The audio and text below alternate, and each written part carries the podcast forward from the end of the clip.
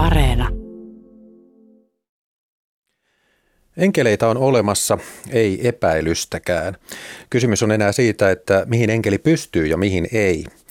Enkeli pystyy esimerkiksi säätelemään, tunnetko sinä enkelin ajatukset vai et. Näin ajatteli 1200-luvun filosofia-teologi Tuomas Akvinolainen. Tässä kulttuuriykkösessä tehdään matka keskiajalle ja enkelten tykö. Olen Jakke Holvas, tervetuloa kuuntelemaan.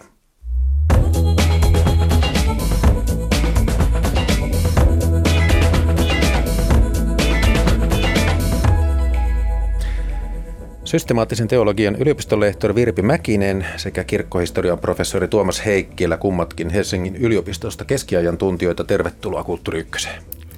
Kiitos kovasti. Viimeisen 20 vuoden aikana tehtyjen kyselyjen mukaan suomalaisista joka toinen vähintään 40 prosenttia uskoo enkeleihin. Miksi teidän mielestänne näin moni uskoo enkeleihin? Tuomas Heikkilä. No täytyy sanoa, että mä itse kuulun kenties siihen puolikkaisen suomalaisista, joka ei välttämättä usko, usko enkeleihin. Mutta mun on helppo ymmärtää sitä, että joku uskoo, koska kyllähän se on, no jos ajatellaan niin kuin kristinuskoa tällaisena ajatusrakennelmana, niin perusidea on se, että on kauhean vaikeasti ymmärrettävä kolmiyhteinen Jumala, joka on yhtäältä yksi ja toisaalta kolme – ja sitten toisaalta toisessa ääripäässä on me tavalliset tallaajat, joiden on ehkä vaikea ymmärtää mitään näin monimutkaista. Ja siihen on tarvittu sitten aikojen saatossa jotain tällaista ikään kuin välittäjäainetta. Oli se sitten enkeleitä tai pyhimyksiä tai, tai mitä tahansa muuta. Että kyllähän niin kuin ihmismieli kaipaa kauheasti ikään kuin vastinetta omalle uskolleen. Virpi Mäkinen. No maailmankatsomuksellisesti hän tätä yleensä tätä enkeliuskoa, nykyajan enkeliuskoa selitetään uushenkisyyden nousulla, että me, me niin kuin kaivataan jotain muuta. Mutta oikeastaan vähän niin kuin samaa, mitä nyt Tuomas äsken sanoi. Tämä on siinä mielessä kyllä aika kiinnostava, että enkeleihin uskoo noin 40-50 prosenttia, mutta että Jumalaan sillä kun kristinusko opettaa, niin se on 27 prosenttia vuonna 2019. Ja, ja sitten noin 20 prosenttia Jumalaan uskoo toisin kuin, niin kuin kristinusko opettaa. Että sit siitä saadaan tuommoinen 40, mutta et vaan 27 niin kuin kristinusko opettaa. No toisaalta ei tämä enkeliuskokaan todella ole varmasti sellainen, miten kristinusko lopulta opettaa, vaan siihen, siihen on sekoittunut erilaisia uskon, uskonnollisia käsitteitä, eri uskonnoista myöskin – hämmästyttävä. Jos ajatellaan, että enkeli oli se, joka viestin vie lähetti, joka tuo Jumalalta sitä viestiä ihmisille, niin keneltä se nyt sitten tulee, jos ei uskota siihen Jumalaan?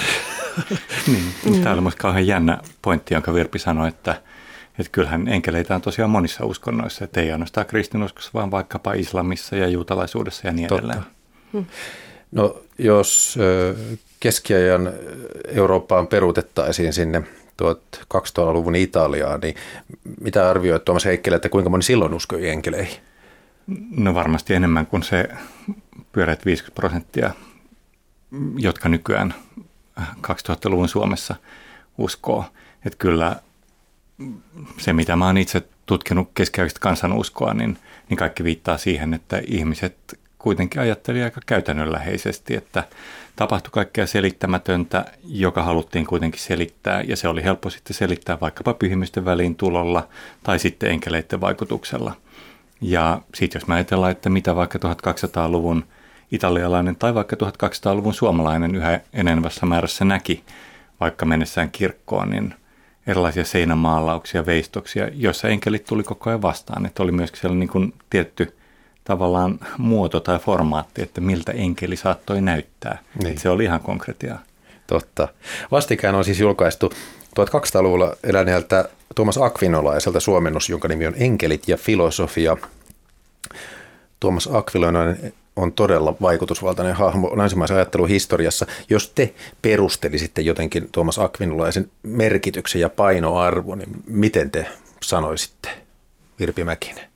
No, jos mä ajattelen niin teologian ja filosofian historiassa, niin hän on ollut niin hyvin huomattava hahmo, koska hän yhdisti tämän aristoteellisen tieteenkäsityksen kristinuskon kanssa ö, olemassa olevaksi kokonaisvaltaiseksi käsitykseksi, joka käsittää siis jos ajatellaan niin kuin tieteen, tieteen kannalta, niin ei pelkästään teologiaa, vaan myöskin esimerkiksi no, etiikkaa, taloustiedettä, vaikka mitä. Että se siis oli semmoinen valtava rakennelma, niin kuin, kaikkea mahdollista, mitä nyt voi niin kuin ajatella yhtenä kokonaisuutena, loogisena kokonaisuutena. Mitä kautta Tuomas Heikkilä lähestyy akvinolaisen merkitystä?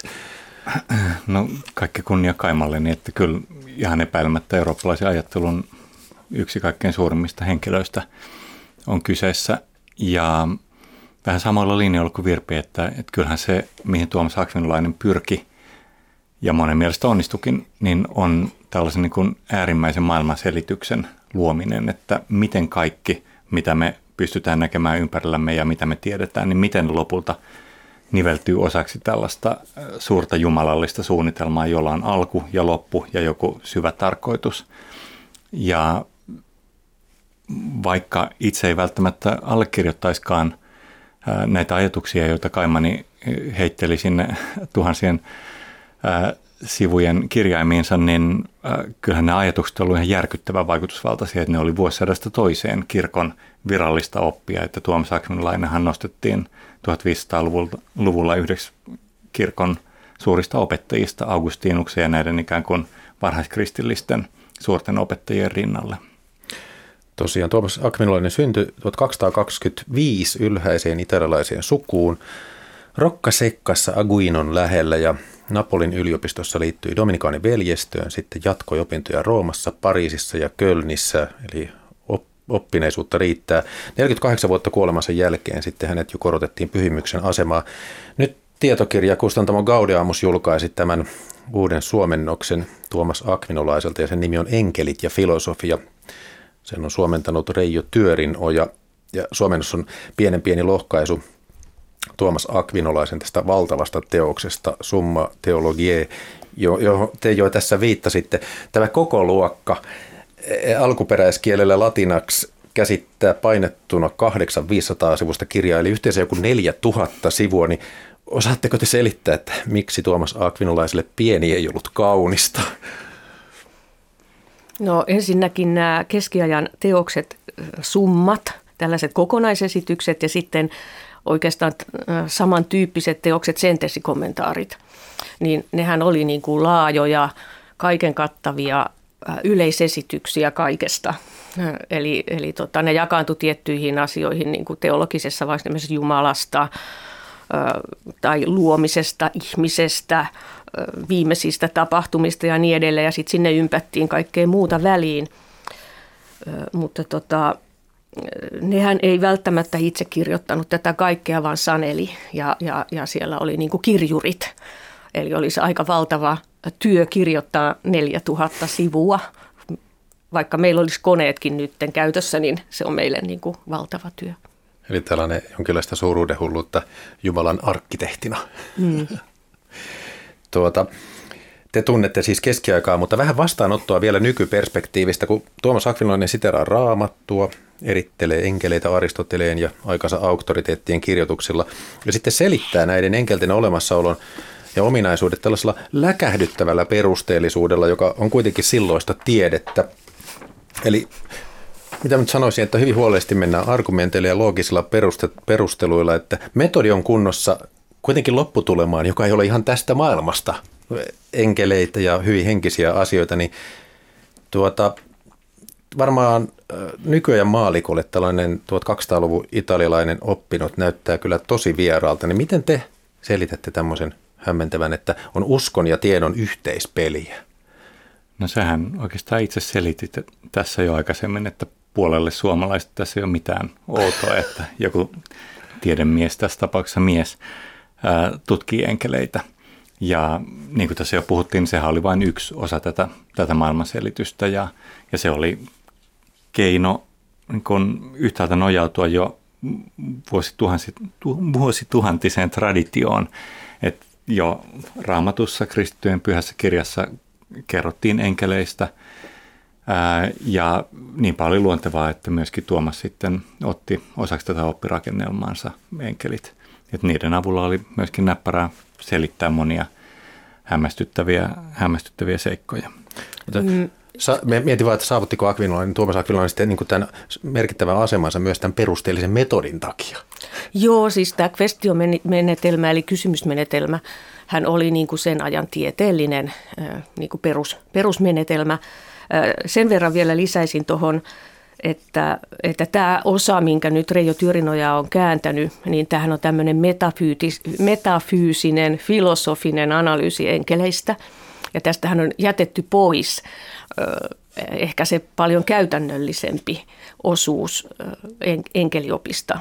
Ja, siinä mielessä tämä on niin kuin varmasti todella hämmästyttävä nykylukijasta, mutta mä voin kuvitella, että keskiajalla skolastikot oli aivan innoissaan, kun ne pääsee niin kuin tarkastelemaan jotakin tällaista kuin aineeton olento, enkeli, joka on Jumala ja ihmisen välissä. Sehän antaa niin kuin filosofista käsitteistöä miettiä myöskin ihmistä ja mitä me ihmiset olemme, tai universumin kokonaisuutta ja niin edelleen. Että, että tota, tämä on, voin kuvitella, että koska siis Aquinolainenhan ei ollut ollenkaan ainut, joka joka tota, tutki enkeleitä, vaan kaikki skolastikothan, niillähän on niin kuin enkelioppeja, ja ne kritisoi myöskin aikalaiset akvinolaisen käsityksiä. Että tämä on vain yksi esitys enkeleistä. Tuomas Heikkilä. Tämä on minusta jännä, kun varmaan monikaan kuulija ei ole voinut välttyä huomaamasta, että nyt kauheasti on kohkattu viime päivinä tieteestä, että mitä nyt on hyvä tiede ja kuka määrittelee sitä, että minkälaista tiedettä esimerkiksi valtiovallan tai veronmaksajien tulisi rahoittaa. Niin en tiedä, ehkäpä monikaan ei suomalaisista antaisi Tuomas Akvinolaisen kaltaiselle ikään kuin enkelitutkimukselle rahoitusta. En tiedä, ehkä se toinen puolikas suomalaista, joka enkeleihin uskoo, niin hyvinkin. Mutta se, mikä on musta jännää... 800 vuotta on kantanut. On hyvin kantanut, ja se, mikä musta on jännää just tähän liittyen, on se, että, että tietyllä tavalla se niin kun Tuomas Akvinolaisen 1200-luvulla tekemä tiede on jollakin tavalla kauhean modernia – että se ei ole mitenkään sille, että hän pyrkisi osoittamaan jotain tiettyä totuutta, vaan hän et yrittäisi ikään kuin änkeä käärmettä pyssyyn, vaan hän todellakin niin kuin tarkastelee kylmän viileistä erilaisia argumentteja, lähdetekstejä, vertailee tietoja ja niin edelleen, ja päätyy sitten johonkin lopputulokseen. Joo, tämä sen... on kyllä hämmästyttävää siinä. Just tämä, mitä kuvailet. Yksi isompi ihmetyksen aihe vielä, tämän, tämän sanoi mun 15-vuotias tytär, että usko pysyy uskona, että se on uskon koko idea. Niin miksi perustella sitä loogisesti?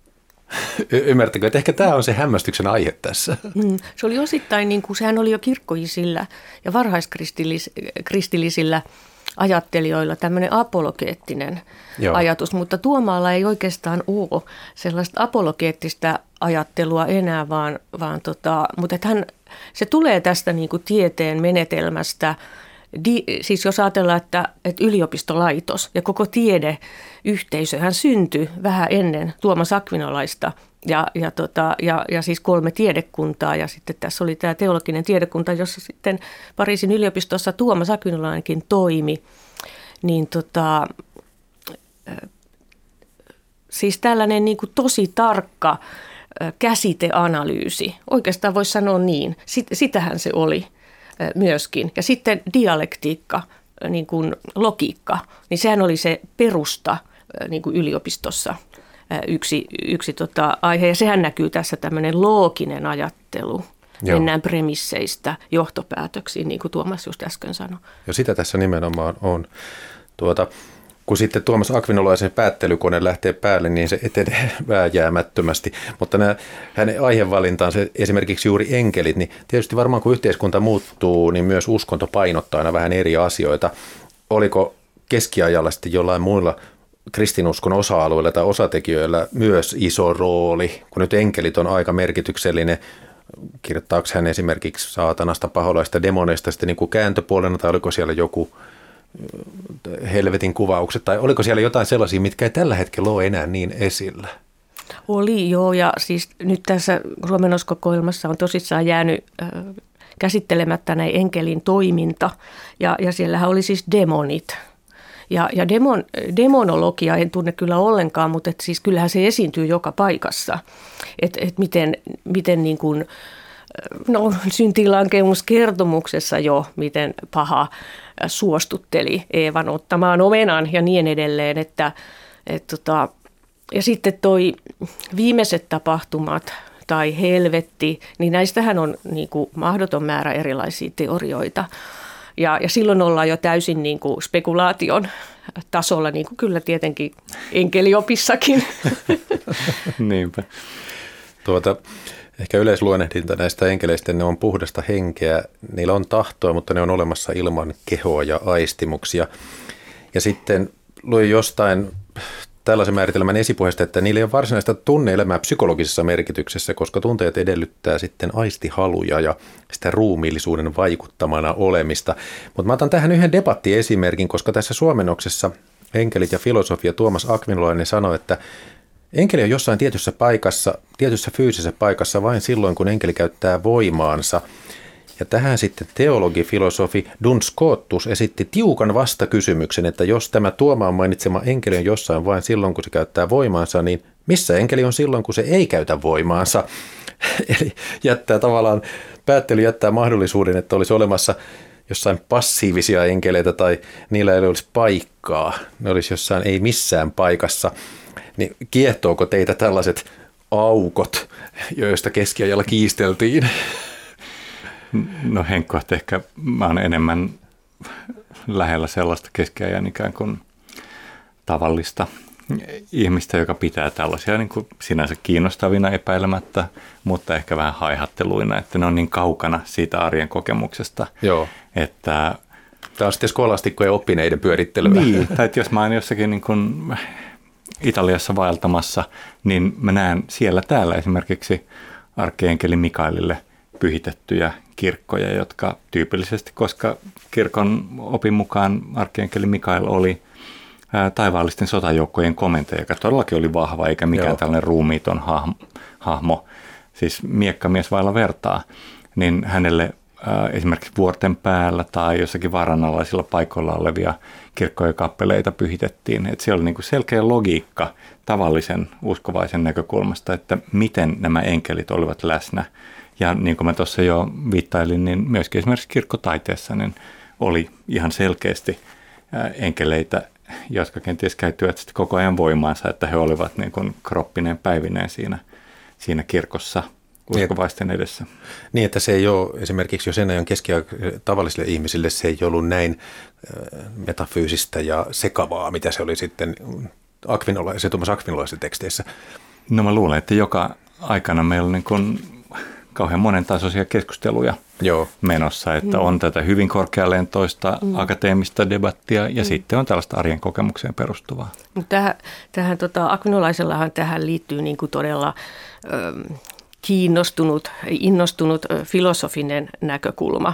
Eli, eli tota, ja sitten tämä liittyisi vähän niin kuin meidän nykyaikaiseen mm, tekoälykeskusteluun. Että jos ajatellaan, että, että minkä takia e, niin kuin enkeli ei ole – tai ei voi olla, esimerkiksi kahta enkeliä ei voi olla samassa paikassa, no, koska enkeli on niin kuin tämmöisenä aktiivisena, aktiivinen virtuaalinen olento.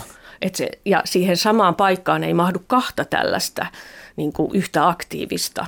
Ni, niin sitten tämä virtuaalisuus on tosi kiinnostava. Tai kaikki nämä, minkälaisia käsitteitä hän käyttää siellä, esimerkiksi kun hän kuvaa enkelin ajattelua tai muuta, niin ne, niissä on hyvin paljon samaa kuin meidän niin kuin tekoäly keskusteluissa tai robot, robotiikassa. Että enkeleissä on jotain niin kuin rakenteellisesti samanlaisia ominaisuuksia.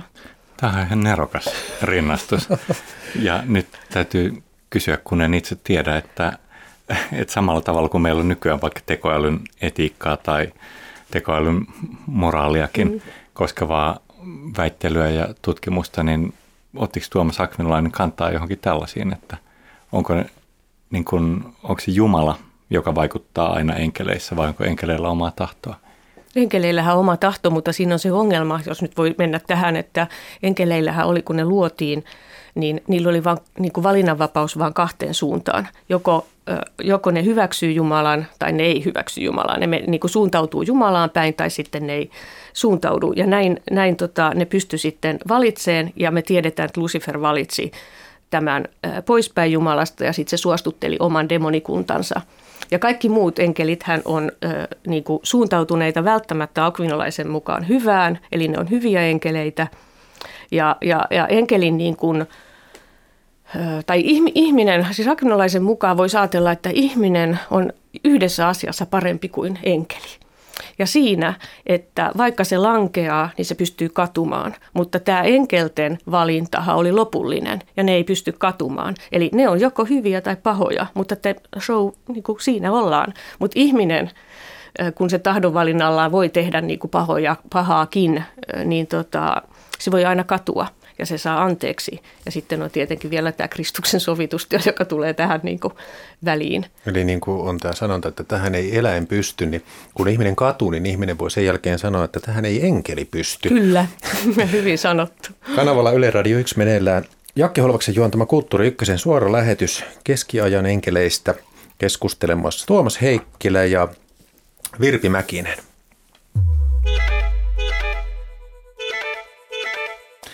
Mä otan näitä esimerkkejä tästä kirjasta. Oli yksi aika tällainen absurdi kysymys, johon itse asiassa mäkin jo viittasi tässä, että voiko samassa paikassa olla samalla kertaa useita enkeleitä, ja siihen Tuomas Akvinlainen kirjoittaa vastaan tähän, ettei samassa paikassa ole samalla kertaa kahta enkeliä. Ja sitten toinen Tuomaan esittämä kysymys, onko enkeleitä jokin lukumäärä? Ja tähän Tuomas Akviloinen sitten vastaa, että enkeleitä aineettomina substansseina on olemassa suunnattoman paljon, verrattomasti enemmän kuin aineellisia olioita. Ilmeisesti nämä oli sitten keskiajan tota, skolastikolle ihan mielekkäitä kysymyksen asetteluja, että jaollisuutta, numeroita, ja, jotka on tavallaan niin kuin matematiikkaa, mutta sitten enkeleitä, jotka on uskoa. Hmm. Hämmästyttävä yhdistelmä, eikö teidän mielestä? Kyllä, ehdottomasti. No mitä, voiko vielä tänä päivänä siis jossain olla uskonoppineita tai munkkeja tai akateemisia henkilöitä, jotka pohtii oikein enkelten lukumäärää? No enpä tiedä. Mä olisin sanonut nyt ihan varmasti voi. ihan tosi. No siis maailmahan on täynnä uskomattomia asioita. Mutta sanotaanko lainausmerkissä täyspäisiä, että ne ottavat vaan niin tosissaan nämä akvinolaisen kirjoitukset, että näitä täytyy jatkaa näitä analyysiä edelleen. No sanotaan, että vielä joskus 1800-luvulla vastaus olisi ehdottomasti ollut myöntävä, että kuitenkin 1800-luvulle saakka tomismielinä Tuomas Akvinolaisen ajatuksiin liittyvä no, uskonnollinen ajatusrakennelma, niin oli kirkon virallista oppia. Että vasta oikeastaan sitten, kun Aristoteleen ajatukset fysiikasta osoitettiin ikään kuin modernin luonnontieteen keinoin – vääriksi, niin sitten alkoi myöskin tämän perinteisen keskiaikaisen Tuomas Akvinolaisen ajatusrakennelman järkkyä, mistä seurasi se, että tulikin uusi tomismi, joka sitten niin kuin rakensi sitä vanhan päälle ja, ja kehitteli uudenlaisia ajatusrakennelmia tälle vanhalle pohjalle. Joo. Et siinä mielessä tilanne on tietenkin muuttunut, mutta, mutta paljon varmastikin, etenkin katolisessa kirkossa on vielä tätä samaakin ajattelua. Sitten Tuomas Akvinolainen kirjoittaa näistä enkelten lukumäärästä myös näin, että universumin täydellisyys edellyttää, että luodessaan olioita Jumala tähtää siihen, että mitä täydellisempiä ne ovat, sitä enemmän Jumala niitä luo. Eli tässä ei mennä ikään kuin sen niukkuuden arvon mukaan, mikä on taloudessa, että mitä vähemmän, niin sitä arvokkaampaa. Tuota, oliko Tuomas Akvinolaisella myös tämmöinen argumentti, että, että eletään parhaassa mahdollisessa maailmassa, koska se on Jumalan luoma, mikä sitten tuli Laipinit silloin jo? Ei, ei Tuomaksella ei ollut vielä. Tota, se tuli vasta niin kuin, äh, enemmän nominalismin ja niin kuin fransiskaaniajattelijoiden mukaan myöhemmin. Mutta mä näen, anteeksi, näen tässä yhteyden pyhimyksiin, joihin mä viittailin tuossa jo aikaisemmin, että mehän tietysti tiedetään vaikkapa kansallispyhimyksemme Henrik ja niin edelleen, että oli keskeään ihmistä ympäröi tuhansia ihan nimeltä mainittuja pyhimyksiä, mutta lopulta niitä pyhimyksiä oli keskeään uskovaisten mielessä niin paljon, että kaikilla ei tarvinnut edes olla nimiä. Että niitä oli tuhansia ja taas tuhansia, ja me tunnetaan myöskin tällaisia lainausmerkeissä keskiaikaisia pyhimysporukoita, vaikka Pyhä Ursula ja 11 000 neitsyttä, Joo. joilla tietenkään kaikilla 11 000 ei ollut nimiä, tai viattomat lapset, jotka Herodes lahtasi silloin ensimmäisen joulun jälkeen, eikä me tietenkään, eikä keskiaikaiset ihmisetkään tiennyt kaikkia niiden nimiä, että oli niin kuin tällaisia uskomattomia pyhyyden ja enkeliyden sfäärejä. Muuten kun Tuomas Heikkilä mainitsit tässä enkelin jossain kirkossa, jolla on ihan tämmöinen miekka, niin tuota, Tuomas Akvinlainen vetoaa tähän Dionysiuksen teoksen taivaallisesta hierarkiasta, jossa sanotaan, että on olemassa monia autuaitten mielten armeijoita. Tuota, tällaisten autuaitten armeijat, ne on vahvoja kielikuvia. Tulee mieleen ihan nykyajasta suoratoistosarja Game of Thrones, siellä on kuolleitten armeija, jos tämmöinen vulgaari rinnastus sallitaan, niin ajateltiinko enkeleitä tosiaan myös sotaisina keskiajalla armeijoina? No ehkä, ehkä tiedän, siis militaarista sanastoahan käytettiin enkeleistä tosi paljon ja se esiintyy niin kuin vanhassa testamentissa myöskin niissä kohtiin, missä enkeleistä puhutaan, mutta tota, semmoinen suojelus, suojelusjoukot, jos ajatellaan. Siis suojeluskunta. Me, suojeluskunta. Mä en osaa tuosta niin kuin sanoa... Niin kuin Suomessa on puolustusvoimat. niin, nimenomaan siis tämmöinen puolustusvoimat. Ja sittenhän nämä korkeimmat enkelit, serafit, niin niistähän niin kuin ikään kuin sanotaan, että ne olisi Jumalan, var, Jumalan valtakunnan vartioita. Että tämmöistä, tä, täl, tällaisessa mielessä nyt ainakin. Joo. Ja se on musta hauska, kuinka tämä symboliikka elää kauhean vahvasti vielä vaikkapa 1900-luvun Suomessakin, että ää, tiedätte mikä oli toisen maailmansodan päämäjäkaupunki Suomessa Mikkeli, eli ruotsiksi Sant Mikkel, eli mm. Pyhän Mikaelin kaupunki. Ja Mikael oli tietenkin juuri tämä ylienkeli, joka johti keskiaikaisen käsityksen mukaan näitä taivaallisia sotajoukkoja. Ja niin paljon tietenkin symbolisesti aika sopivaa, että Mannerheim johtaa sotajoukkoja paikasta, joka on pyhitetty pyhälle Mikaelille. Mielenkiintoista, en tullut ajatelleeksi tosiaan. Mä, mä otan vielä näitä poimintoja tästä. Yksi kysymys tuossa kirjassa on, että tuntevatko enkelit ihmisten sisimmät ajatukset? Ja Tuomas Akvinlainen vastaa, ymmärtääkseni, että e, eivät voi tuntea, sananmukaisesti ainoastaan Jumala voi tuntea sydämen ajatukset ja affektit, mutta enkeli sen sijaan voi vaikuttaa toisiin. Tuomas Akvinlaisen mukaan enkeli voi tahdonvaraisesti säädellä, haluaako se jonkun tuntevan sen ajatukset. Eli ilmeisesti se suunta menee niin kuin näin, että enkeli ei osaa lukea ajatuksiasi, mutta sinä voit tuntea enkelin ajatukset, jos enkeli haluaa sitä. Oliko tulkinut tätä oikein? Virpi Mäkinen, miltä kuulostaa, että Jumala kuuntelee sydäntäsi, mutta enkeli ei kuuntele? No varmasti noin, noin siis Tuomaksellahan oli sitten tästä, niin kuin, että miten enkeli voi tuntea toisen enkelin ajatuksia äh, niin kuin automaattisesti, mutta, mutta tota, tahdon vallallansa voi estää sen, että enkeli, toinen enkeli ei voi niin kuin, tuntea sua. Mä mietin tota, tota asiaa suhteessa ihmisiin, niin onhan ihmisilläkin sitten tahdonvalta. Että jos ajatellaan niin kuin nyt näitä hyviä ja pahoja enkeleitä, ja varsinkin jos ajatellaan pahoja enkeleitä, siis onhan katolisessa kirkossa eksortismikin, että pahojen niin kuin manaamiset ja nämä, niin tota, ihmis, samalla tavalla kuin enkelit suostu pahaan, nämä Lucifer, niin ihan ihminenkin lankeaa, tekee pahaa, kun se suostuu siihen pahaan. Se, se intentionaalisesti, tahdon varaisesti siihen suostuu, niin, niin musta tuntuu, että, että mä en tiedä, mä en, en ole lukenut tätä käännöstä niin hyvin, että tietäisin, onko tämä oikein niin kuin Akynolaisen mukaan, mutta että, että, tota, että kun tällainen paha enkeli suostuttelee ihmistä, niin, niin ei se, ei se, eihän se enkeli voi suoraan tietää ihmisen ajatuksia, niin. vaan, vaan siellä täytyy olla tämä tahdon valta, että ihmiselläkin on valta. Muutenhan se olisi automaattista Niinpä. vaikuttamista. Tuota, sitten tämmöinen kohta, että Tuomas Aknolaisen mukaan enkeleillä on, tota, no, monia jännittäviä ominaisuuksia, kuten se, että ne ovat luonnostaan tuhoutumattomia, mutta sitten tämä, että enkelit eivät näe asioita ennalta. Tämä oli aika hauska musta, että mm. Eh, Tuomas Aknolainen kysyy, että tietävätkö enkelit tulevat tapahtumat ja sitten vastaa, että vain Jumala tietää tulevat asiat. Ja, eli tässä on vähän niin kuin sellainen, että niin kuin tässä kirjassa muutenkin, että enkeli ei ole sentään Jumala. Että ilmeisesti enkeliopissa oli mahdollisuus syyllistyä niin kuin Jumalan pilkkaan, jos antoi enkeleille liikaa voimia. Että se oli kai tarkkaa sitten, vai kuinka? No kyllä tässä näkyy mun mielestä kaikissa näissä sun sitaateissa just tämä sama kuvio, että, että lopulta Jumala on kuitenkin se ylivertainen, Joo. jolle kaikki on mahdollista, ja enkelit on kuitenkin vain hänen tällaisia käsikassaroita ja luomuksiaan. Ja jälleen näen analogian pyhimyksiin.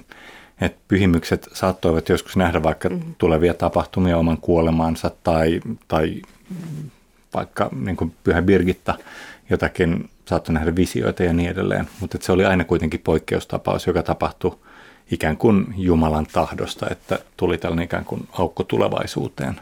Joo, ja sama oli tässä, että voiko enkeli olla samalla kertaa useassa paikassa, mm.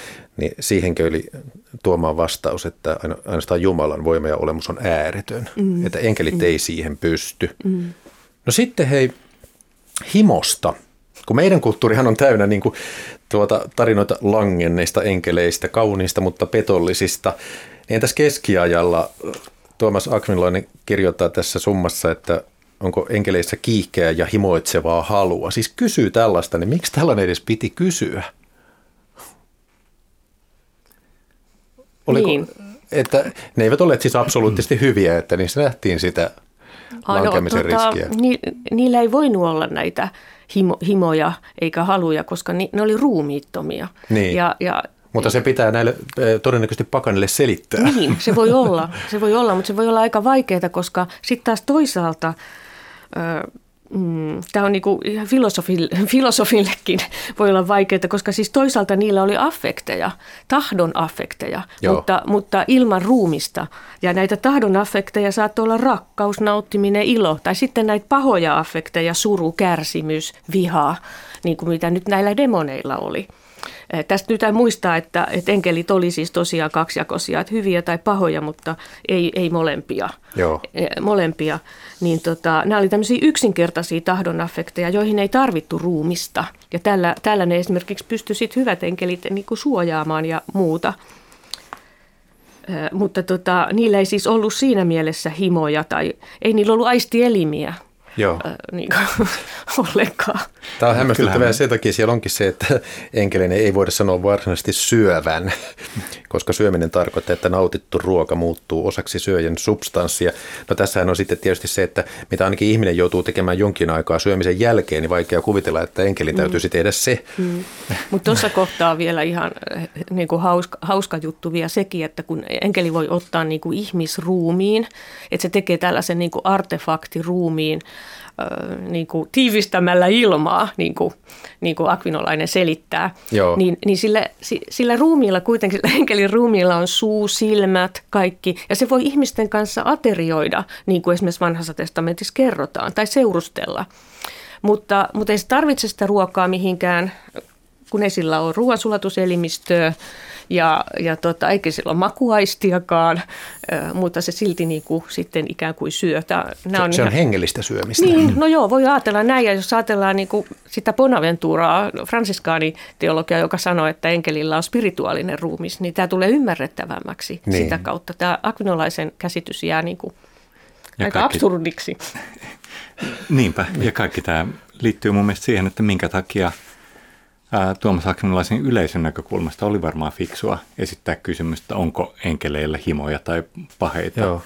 koska kyllähän se on, niin kuin itse Jakke sanoit, niin kauhean vahva mielikuva ja kielikuva langennut enkeli, että miten maailmassa kaikkialla näkyy hyvä ja paha välinen taistelu niin. ja että miten jostakin hyvästä tulee pahaa tai pahasta hyvää. Että kyllähän kontrastit tekevät tarinasta tehokkaan ja mielenkiintoisen. Ja varmaan voisi kuvitella, että Tuomas joutui tässä enkeliopissa miettimään, että sinne ei lipsahda maallisia puolia. Sellaisia, että se tekee jotain, joka kuuluu sitten ihmisen toimintoihin. Kanavalla Yle Radio 1 meneillään Jakke Holvaksen juontama Kulttuuri Ykkösen suora lähetys keskiajan enkeleistä keskustelemassa Tuomas ja Tuomas Akvinloista keskustelemassa Virpi Mäkin ja Tuomas Heikkilä.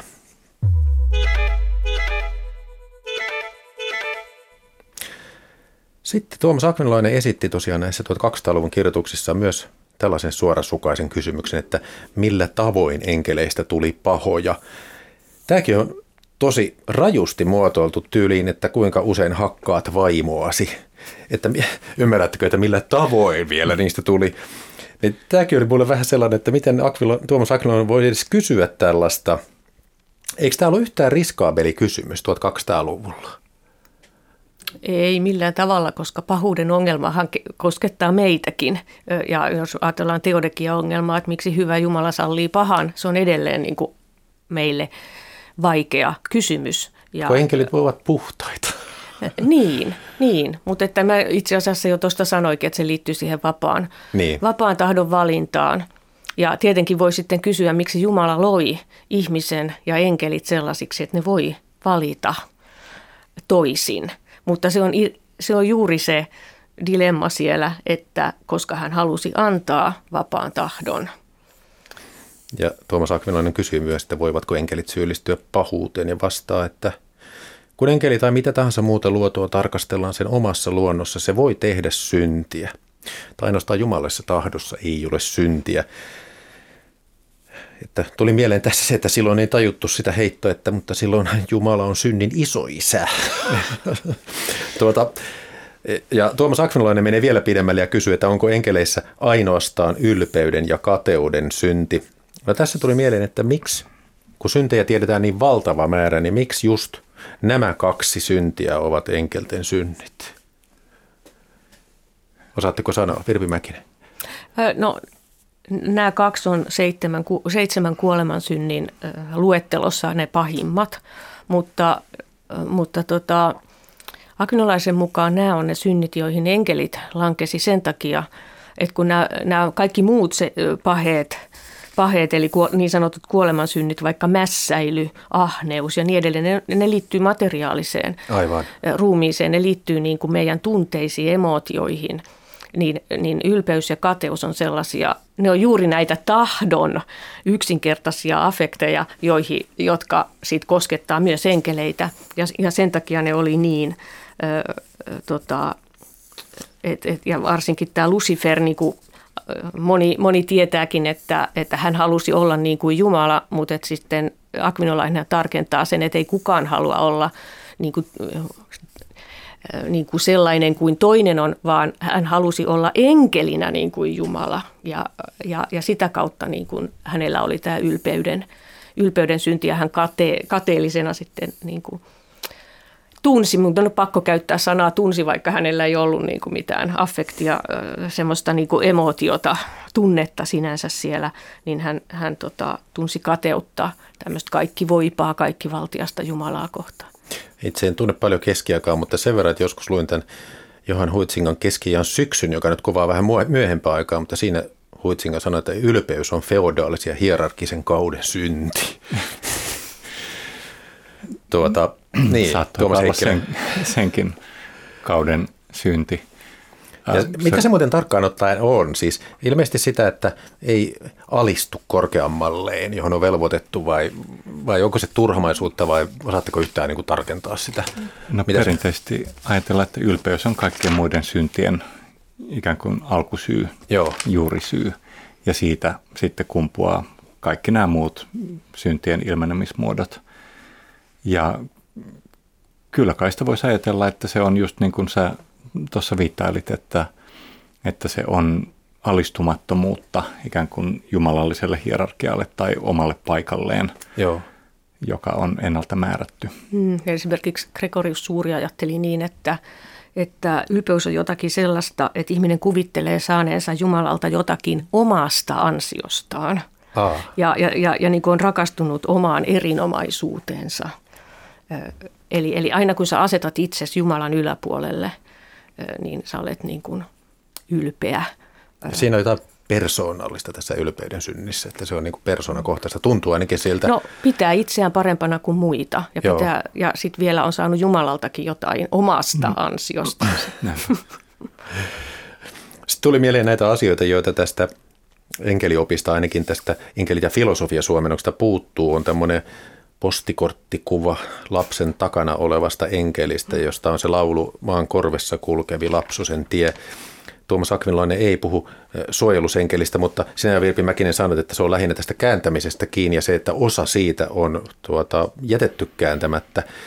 Tota, Mutta mut tässä ei ole siis kyse siitä niin, että tämä suojelusenkeli olisi jotenkin myöhempien aikojen painotus historiassa. Ei, koska siis jo tuossa Dionysus Areopakilaisen taivaallisesta hierarkiasta teos, teoksesta, jossa... Joka oli, sä, oliko se 300-400 niin ajanjasku alun jälkeen? Ja johon sä nyt jo viittasit, niin siinähän on tämmöinen niin kuin yhdeksän tasoinen enkelihierarkia. Ja siellä alimmalla tasolla on, on tota, arkkienkelit ja sitten siellä on nämä pers- persoonalliset suojelusenkelit. Eli se on ja se on varmasti niin kuin tässä akvinolaisen ajattelusta. Akvinolainen seuraa tätä Dionysus Areopakilaisen yhdeksän asteista lajittelua, vaikka sitten hän väittää, että enkeli, jokainen yksilöenkeli on oma lajinsa. Tätähän myöskin niin kuin sitten aikakauden muut muut teologit kritisoi. Että Tämäkin on niin mahtavaa, että on yhdeksän eri lajia.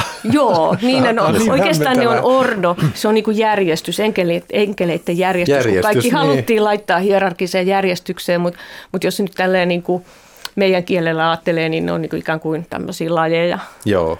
Ja sehän meni kauniisti vielä niin kuin entisellä pääministerillä, että oli kolme tällaista päälajia ja sitten kolme alalajia. että kolme pointtia aina. Ja jännä on se, että just nämä suojelusenkelit, nehän edustaa tavallaan kaikkein simppeleintä, kaikkein yksinkertaisinta enkelilajia. Että ne on ne, jotka me poloiset mm. ihmiset pystytään ymmärtämään kaikkein parhaiten. Ja sitten kun mennään sinne toiseen ääripäähän, sinne kaikkein lähimpänä Jumalaa olevaan ääripäähän, sittenhän ne muuttuu aika omituisiksi, että siellä on ää, serafit, joilla on kuusi, kuusi siipeä ja kerubit, joilla on neljät erilaiset kasvot ja leijonan kroppa ja mitä niillä oli, härän jalat mm. vai mitä niillä oli? Härän niin jalat, niin kuin hauskasti sanoit ennen lähetystä, että lapsia sanotaan yhdessä suloisiksi kerubeiksi. Niin se ei olekaan mainesana. Se ei, se ei ole mainesana. Mm. Eikä tässä ole myöskään varoittavista enkeleistä, kun esimerkiksi täpärästi vältetään auton alle jääminen, niin sanotaan, että taisi olla joku enkeli mukana. Mm. Niin oliko Tuomas Akvinolaisella tällaista ollenkaan siellä? Ei ainakaan tässä tekstissä löytynyt. Niin ei ole tässä tekstissä, mutta kyllähän enkelit varjelee, suojelee. Kyllä mä luulen, että... Se kuuluu siihen. Niin, se kuuluu siihen kategoriaan sitten siellä suojelusenkeleissä. Ja tässähän tietenkin Kaimaani Akvinolaisen liittyen hauska linkki, että hän itse kuoli liikenneonnettomuuden seurauksiin, eli enkeli ei ollut matkassa sillä kertaa. Uskomatonta. Hei, Tuomas Akvinolainen on tosiaan siinä mielessä systeemin rakentaja, että näistä, näistä enkelikirjoituksista, joita on tämä Suomen noin 300 sivua, on vaikea päätellä hänen etiikkaansa, että mikä on oikea ja mikä on väärää. Esimerkiksi Aristoteleella oli selvää, että niin kuin pelkuruus, pienisieluisuus, häpeä aiheuttavat teot oli vääriä ja sitten taas kunnia, rohkeus ja suurisieluisuus oli oikein ja tavoitteena ehkä hyvä elämä ja kultainen keskitie. Niin onko teillä käsitystä jostain moraalisesta tai eettisestä ohjeesta, joka menee ihan selvästi Tuomas Akvinolaisen piikkiin? On. Hyvä on, hyvä on tehtävä, paha on vältettävä. Tämähän oli Tuomas Akvinolaisen niin kuin keskeinen moraaliohje. Ja samaan aikaan musta on kiehtovaa, kuinka Tuomas Akvinolainen juuri niiden linjojen mukaan, joita me tuossa käytiin aikaisemmin läpi ikään kuin modernin tieteen linjojen mukaan, niin – keksi tietenkin monia asioita tai kehitteli monia ajatuksia itse, mutta otti kauhean monenlaisista suunnista vaikutteita, että hänellä oli antiikin kreikkalaisia vaikutteita Aristoteleelta, sitten keskiajan juutalaisia oppineita, keskiajan arabioppineita ja niin edelleen. Eli hänessä kyllä tiivistyi mun mielestä hyvin paljon sellaista jonkinlaista älyllistä joustavuutta, joka lopulta oli aika tyypillistä keskiajan Euroopalla. Ja sitten tietenkin toi, kun äsken viittasit tuohon Aristoteleeseen, niin, niin kyllähän Tuomas Akvinolaisen etiikka on eudaimonista hyve-etiikkaa ihan samaa kuin Aristoteleella. Aristoteleella vaan tämä eudaimoni ja tämmöinen elämän kukoistus, onnellisuus, niin on vain tässä elämässä, koska ei ole tuon puoleista, mutta sitten Tuomas Akvinolaisella siihen tulee tämä täydellinen onnellisuus, beatitudo, onnellisuus niin kuin Jumalan kanssa sitten tuon puoleisuudessa, jota ei voi tässä elämässä saavuttaa, mutta se on ihan samanlaista tämmöistä teologi, teleologista eli päämääräsuuntautuneista etiikkaa. Ja se näkyy tässä enkeliopissa tässä niin kuin hyviä ja pahojen enkeleiden kohdalla ja niiden tahdonvalinnassa. Siellähän on taustalla ihan selkeästi niin kuin tämmöinen eettinen tahdon teoria, että, että mihin tahto suuntautuu, hyvään vai pahaan, niin sillä on, ja, ja, ja, ja, ja, ja niin kuin sen teon hyvyys tai pahuus, niin se liittyy siihen tahdon intentioon, mitä mä haluan tehdä, ei siihen tekoon enää sitten niin kuin myöhemmin. Et teko voi olla, mä voin tahtoa tehdä hyvää, mutta se, se teko onkin ei-toivottu paha. Joo. Näinhän voi niin kuin usein olla. Tämä on niin sanottu kaksois, kaksoisvaikutusperiaate, mutta tota, Eli, eli just se, että, että, mun, että se mun tekoni on hyvä tai huono. Ja se, ja se on jo tässä enkeliopissa kyllä ihan selkeästi läsnä. Muuten yksi kaverini, joka on lukenut Tuomas Akvinulaisen summaa, sanoi näin, että vaikka Tuomas Akvinulainen varmasti vilpittömästi tahto hyvää, niin hän kirjoitti siinä summassa, että taivaaseen pääsevien ylin riemu syntyy siitä, että he voivat katsella helvettiin joutuneiden kärsimystä. Että tämä on sadismia. Kyllä. että Kyllä. On, tällaistakin siellä on. Mutta tunnetaan siis filosofin, joka yhdisti Aristoteleen ajattelu ja kristinuskon, eikä kristinuskoa minään mystis-romanttisena vaan melkein jo rationaalisena, että mahdollisimman perusteellisesti argumentoituna. Onko tämä nyt sitten Tuomas Akviloinen tällainen niin kuin filosofinen tällainen sovittelija, että pelinappulat ja pelirajat on jo näytetty ja sitten tavallaan tee siinä parasta, että älä riko niitä rajoja. Näinkö se toimii? Lopputulos on vähän niin kuin ennalta tiedossa, mutta sitten vaan katsotaan, että mitä tietä pitkin päädytään siihen päämäärään. Mm, noinkin mm. voi sanoa. Ja tietenkin sitten, jos ajattelee, että hänen hän oli jo omana aikanansa niin kuin suuri auktori. Ja, ja, ja kun tässä on jo puhuttu dominikaaneista ja fransiskaaneista, niin nämä oli ne kaksi niin sanottua huippuyksikköä ää, niin kuin keskiajalla, jotka sitten kilpailikin myöskin keskenänsä. Ja, ja tota, häntä siis kritisoitiin. Nämä fransiskaanit erityisesti kritisoi moniakin akminolaisia ajatuksia ja, ja asetti niitä kyseenalaiseksi, niin kuin toitkin tuossa Skotuksen kritiikin ja niin edelleen. Että, et tota, mutta että se vaan on säilynyt sitten tällaisena auktorina myöhemmille ajoille. Niinpä, ja just niin kuin Virpi sanoi, niin kyllähän heti äh, Tuomas Akvinolaisen kuoleman jälkeen äh, aika monia hänen ajatuksistaan tuomittiin ihan julkisesti, mm. että ne ei olisi ollut ikään kuin kirkon linjan mukaisia, mm. mutta sitten kun hänet niin kuin Jakke mainitsit, niin vajaa 50 vuotta kuolemansa jälkeen julistettiin pyhimykseksi, niin sitten tietenkin nämä tuomiot täytyy, täytyy kumota, että eihän se nyt ollut soveliasta, että pyhimys olisi sanonut mitään kristinopin vastaista. Ja siinä vaiheessa tietenkin kanonisaatioprosessi, eli se kun julistettiin pyhimykseksi, niin sisälsi sen, että käytiin piinallisen tarkasti kaikki kirjoitetut tekstit lävitse, mitä tämä henkilö oli tehnyt. Joo, ja tosiaan se, mitä Tuomas Heikkilä sanoi, että silloin kyllä saatiin tehdä oikeasti sitä filosofiaa ja tutkimusta, koska tota, nämä Tuomas Akminolaisen Aristoteles-kirjat ja teokset, niin ne on niin kuin sielusta, fysiikasta ja sitten metafysiikasta, joka on niin kuin se kaikkein vaikein. Että, ja kuitenkin niin kuin tutustu ja vihkyyty niihin ja tosissaan, että tämä on jotenkin niin kuin kuvaavaa, kun Akvinolainen kysyy, Tuomas Akvinolainen, että tunteeko enkeli itsensä – niin, niin esimerkki tästä vaikeudesta on tämmöinen vastaus. Tämä niin kuin sanoo sen, että millaista se on, että koska enkeli on aineeton, se on itsessään olemassa oleva muoto ja tämän vuoksi aktuaalisesti ymmärtävä. Tästä seuraa se, että se ymmärtää itsensä oman muotonsa kautta, joka on sen substanssi. Niin tämä alkaa mennä nyt jo niin korkealta ja ohutta yläpilveä, että tässä on varmaan ollut sitten hauskaa niillä skolastikoilla keskiajalla, mutta ei tästä enää nykymaalikko paljon ymmärrä. Mm. Tuota, mutta tuliko Tuomas Akviloista sitten suosittu sen takia, että hän osasi olla diplomaattinen joka suuntaan? Että siellä oli Raamattu, siellä oli Augustinus, siellä oli Aristoteles ja kaikki nämä, jos se nyt sulassa sovussa, niin ainakin sovellettuna. No vaikea sanoa, koska jos vertaa sitten muihin skolastikkoihin, niin niillä oli tämä sama repertuaari siellä. Että ei Akvinolainen niin kuin millään tavalla poikennut poikennut, että kaikki tunsivat esimerkiksi Aristoteleen koko tuotannon, koska se oli sen ajan yliopiston perus op, op, op, op, Siis kaikkien piti opiskella se. Häkellyttävää. niin, siellä luettiin se metafysiikka ja fysiikkakin. Oi niitä aikoja. niin, mutta tota, on vaikea vastata tuohon Joo. itse asiassa. No vielä sen verran, kun tuota, mä luin tästä aikaisemmasta Tuomas Akvinolais-suomennoksesta ja sen esipuheesta, että itse protestantismi kumpusi kapinasta Tuomas Akvinolaisen mm. auktoriteettia vastaan, niin mikä se sitten se ilmeinen ero oli protestantismissa? No. Joku se on nyt suuret linjat, osaatteko sanoa? No siinä oli välissä se nominalismi, kun jos ajatellaan Lutteria, niin sehän sai keskiajan niin kuin yliopistollisen koulutuksen, mutta se oli nominalismiin vaikutuksen alainen. Se oli näiden fransiskaanien enemmän vaikutuksen alainen ja, ja noiden fransiskaanien kohdallahan oli hyvin paljon, siis jos ajatellaan Vilja Mokkamia niin, ja, ja, ja sitä aikaisemminkin jo, niin Paavin vallan kritiikkiä.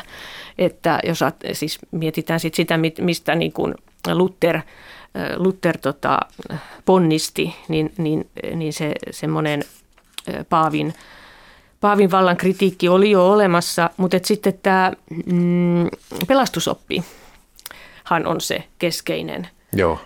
yksin armosta, yksin Kristuksen tähden. Tuota, Mä itse haluaisin suhtautua Tuomas Aknolaiseen tällaista niin kuin traditiosta kiinnostuneen uteliaisuudella, mutta sillä tavalla myös esteettisesti niin kuin kirjailija Jorge Luis Borges, joka kirjoitti tämmöisen kuvitteellisen olentojen kirjan. Niin siinä on kaikki lohikäärme ja lintu, seireenit, ihmissudet ja sata olentoa. Kirja noudattaa taksonomiaa, sisältää ehkä myös jokaisen meistä ja jumaluuden, toisin sanoen miltei koko universumin. Eli tavallaan tietokirjallisuuden historiallisia klassikkoja käytetään, mutta otetaan niin kuin ilo irti siitä fiktio- ja faktan leikistä, niin voiko sitä myös lukea tällä tavalla Akvinolaista, Tuomas Akvinolaista? Kyllä Mitä varmaan. Ja... Vai onko teillä joku lukuohje? Varmasti voisi lukea noinkin. Ja tässä mennään selkeä yhteyden vaikka keskiajan, keskiajan bestiariumeihin, jotka oli tällaisia Aa, totta. kokoelmia, mm. kaikenlaisia omituisia ajatuksia. Mm. Kyllähän ihminen haluaa myöskin leikitellä ajatuksilla, että mitä kaikkea voisi olla olemassa. Mm. Mm. Kiitos keskustelusta systemaattisen teologian yliopistolehtori Virpi Mäkinen sekä kirkkohistorian professori Tuomas Heikkilä, molemmat Helsingin yliopistosta. Vielä tietoa Kulttuuriykkösen tekijöistä. Ohjelmaa tuottaa Olli Kangassalo. Tässä lähetyksessä äänitarkkailijana Panu Vilman ja juontajana oli minä Jakke Holvas. Huomenna tiistaina Kulttuuriykkösen aiheena on 1900-luvun yhdysvaltalaiskirjailija Ernst Hemingway ja hänen naiskuvansa. Pia-Maria Lehtola juontaa huomisen Kulttuuriykkösen. Kiitos seurasta ja mukavaa päivän jatkoa Yle Radio 1 seurassa. Hei hei!